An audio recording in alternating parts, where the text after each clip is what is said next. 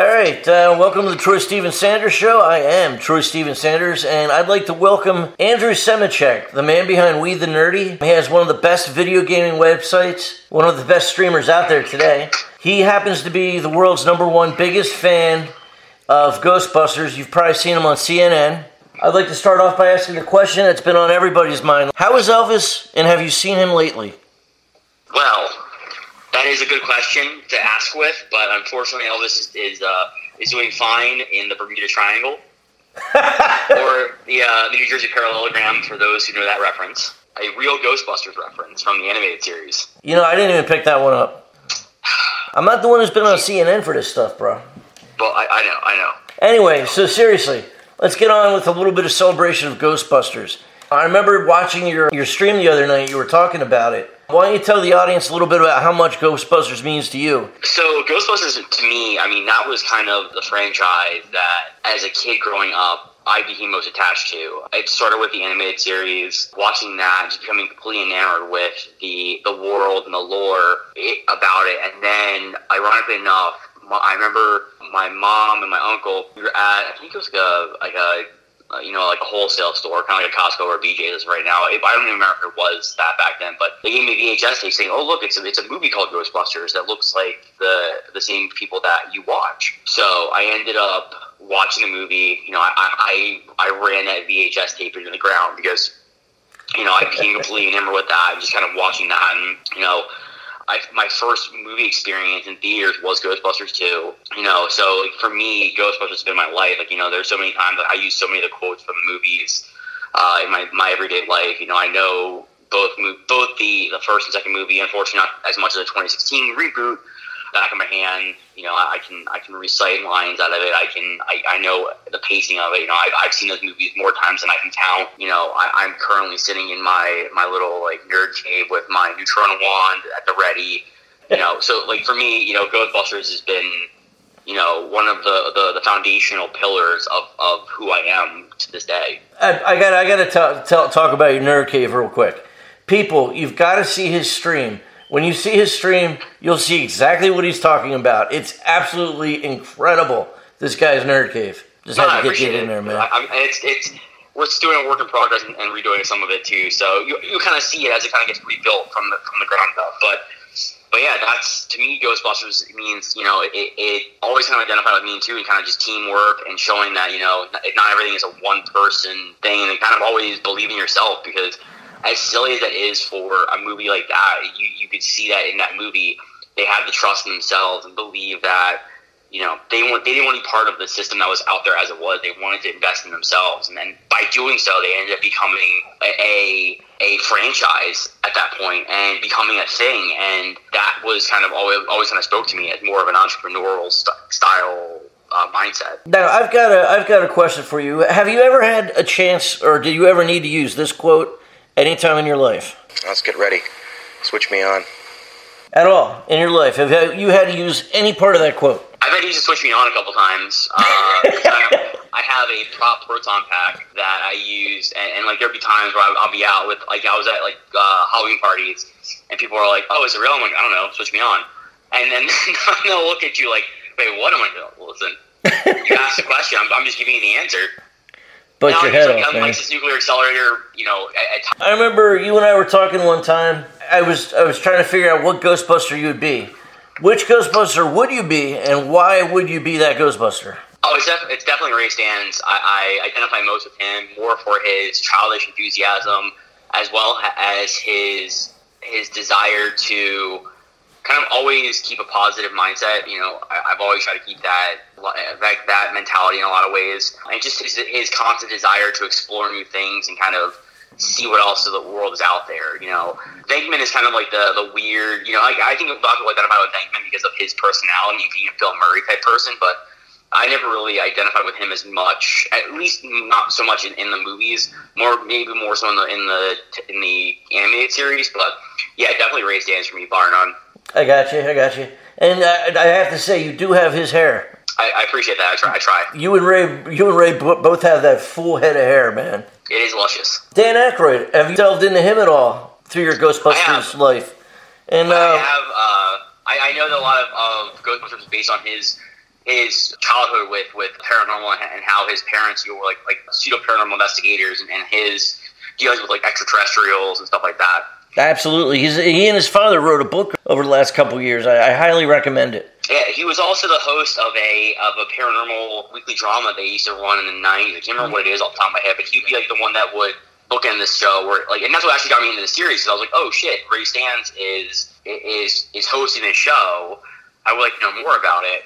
So then I started watching that, and I started liking the show. And I, I can't remember the name of it, but it was like this show I used to watch on CBS on like Sunday nights at twelve o'clock, or like maybe Saturday nights, like twelve o'clock at night. Dude, that's But, awesome. Uh, yeah, but like, that was like, just the thing where kind of expanding my lore and like, and, and the funny thing was that I even as a, I guess it was not necessarily in my teens, but it was like maybe in my when I was like ten or twelve when uh, Casper the movie came out, and I was I, I rolled my eyes, you know, for that movie. The only good thing about that movie to me was the fact that Ray Stantz does make an appearance at the beginning of that movie in full gear, saying, you know, who are you going to call? Somebody else, and runs away.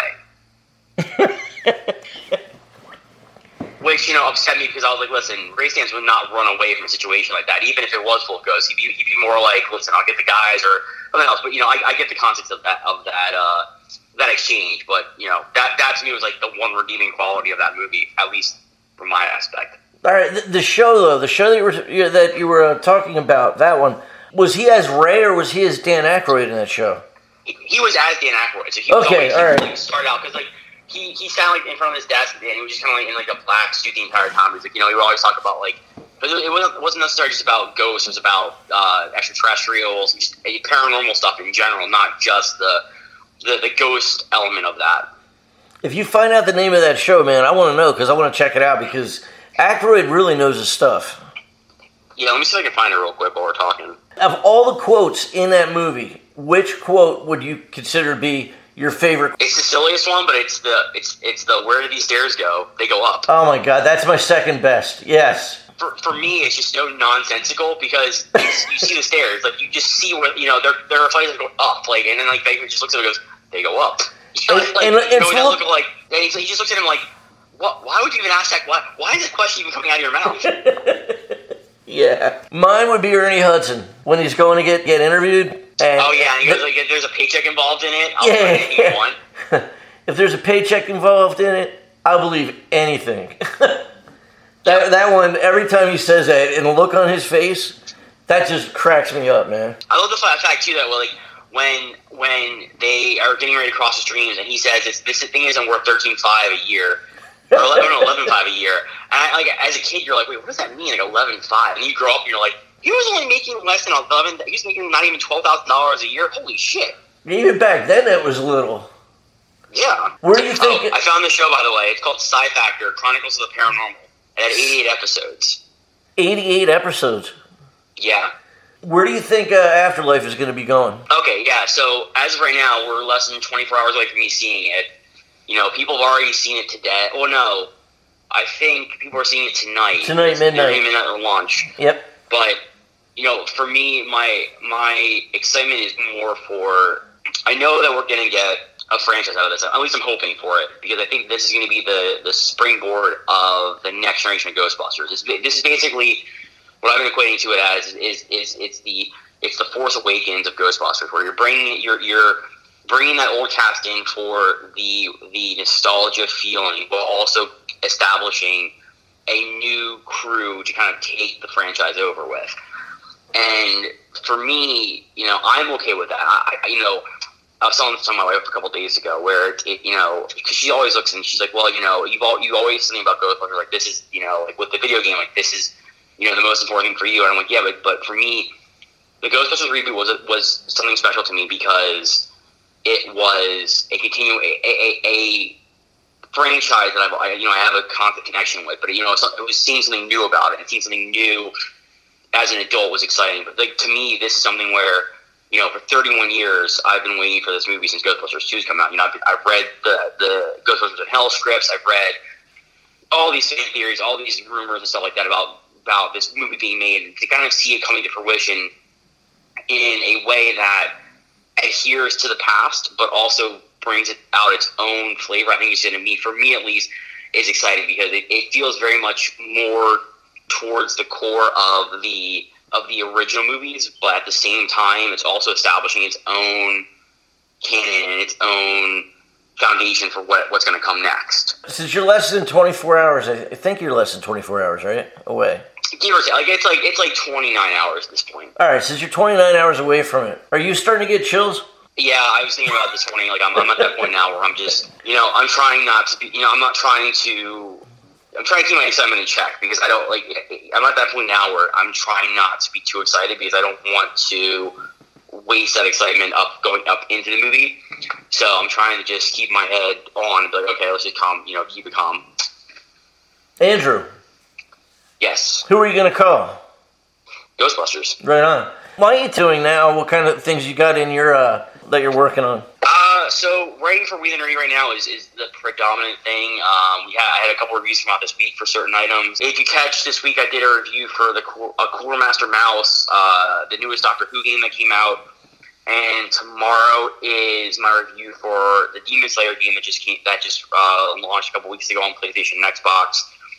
Uh, other than that, I'm streaming most. I'm streaming most weekends. You know, usually around like 10 o'clock Eastern time for a few hours. We have some fun. We talk. You know, we kind of hang out. We, we discuss everything. Like this is where a part of the discussion came from. We were talking about Ghostbusters Afterlife while I was streaming, kind of just my excitement level for it, and talking to people on the stream about you know what my theories are and kind of where a lot where I think the, the franchise is going to go. Awesome, awesome. People, check him out online. I'll share a bunch of links. Whatever he wants me to share, I'll share it in the notes. Andrew, seriously, I thank you very much for this, for your time, for your uh, knowledge on Ghostbusters. It's been a great time. Thank you. Oh, no problem at all. I appreciate it.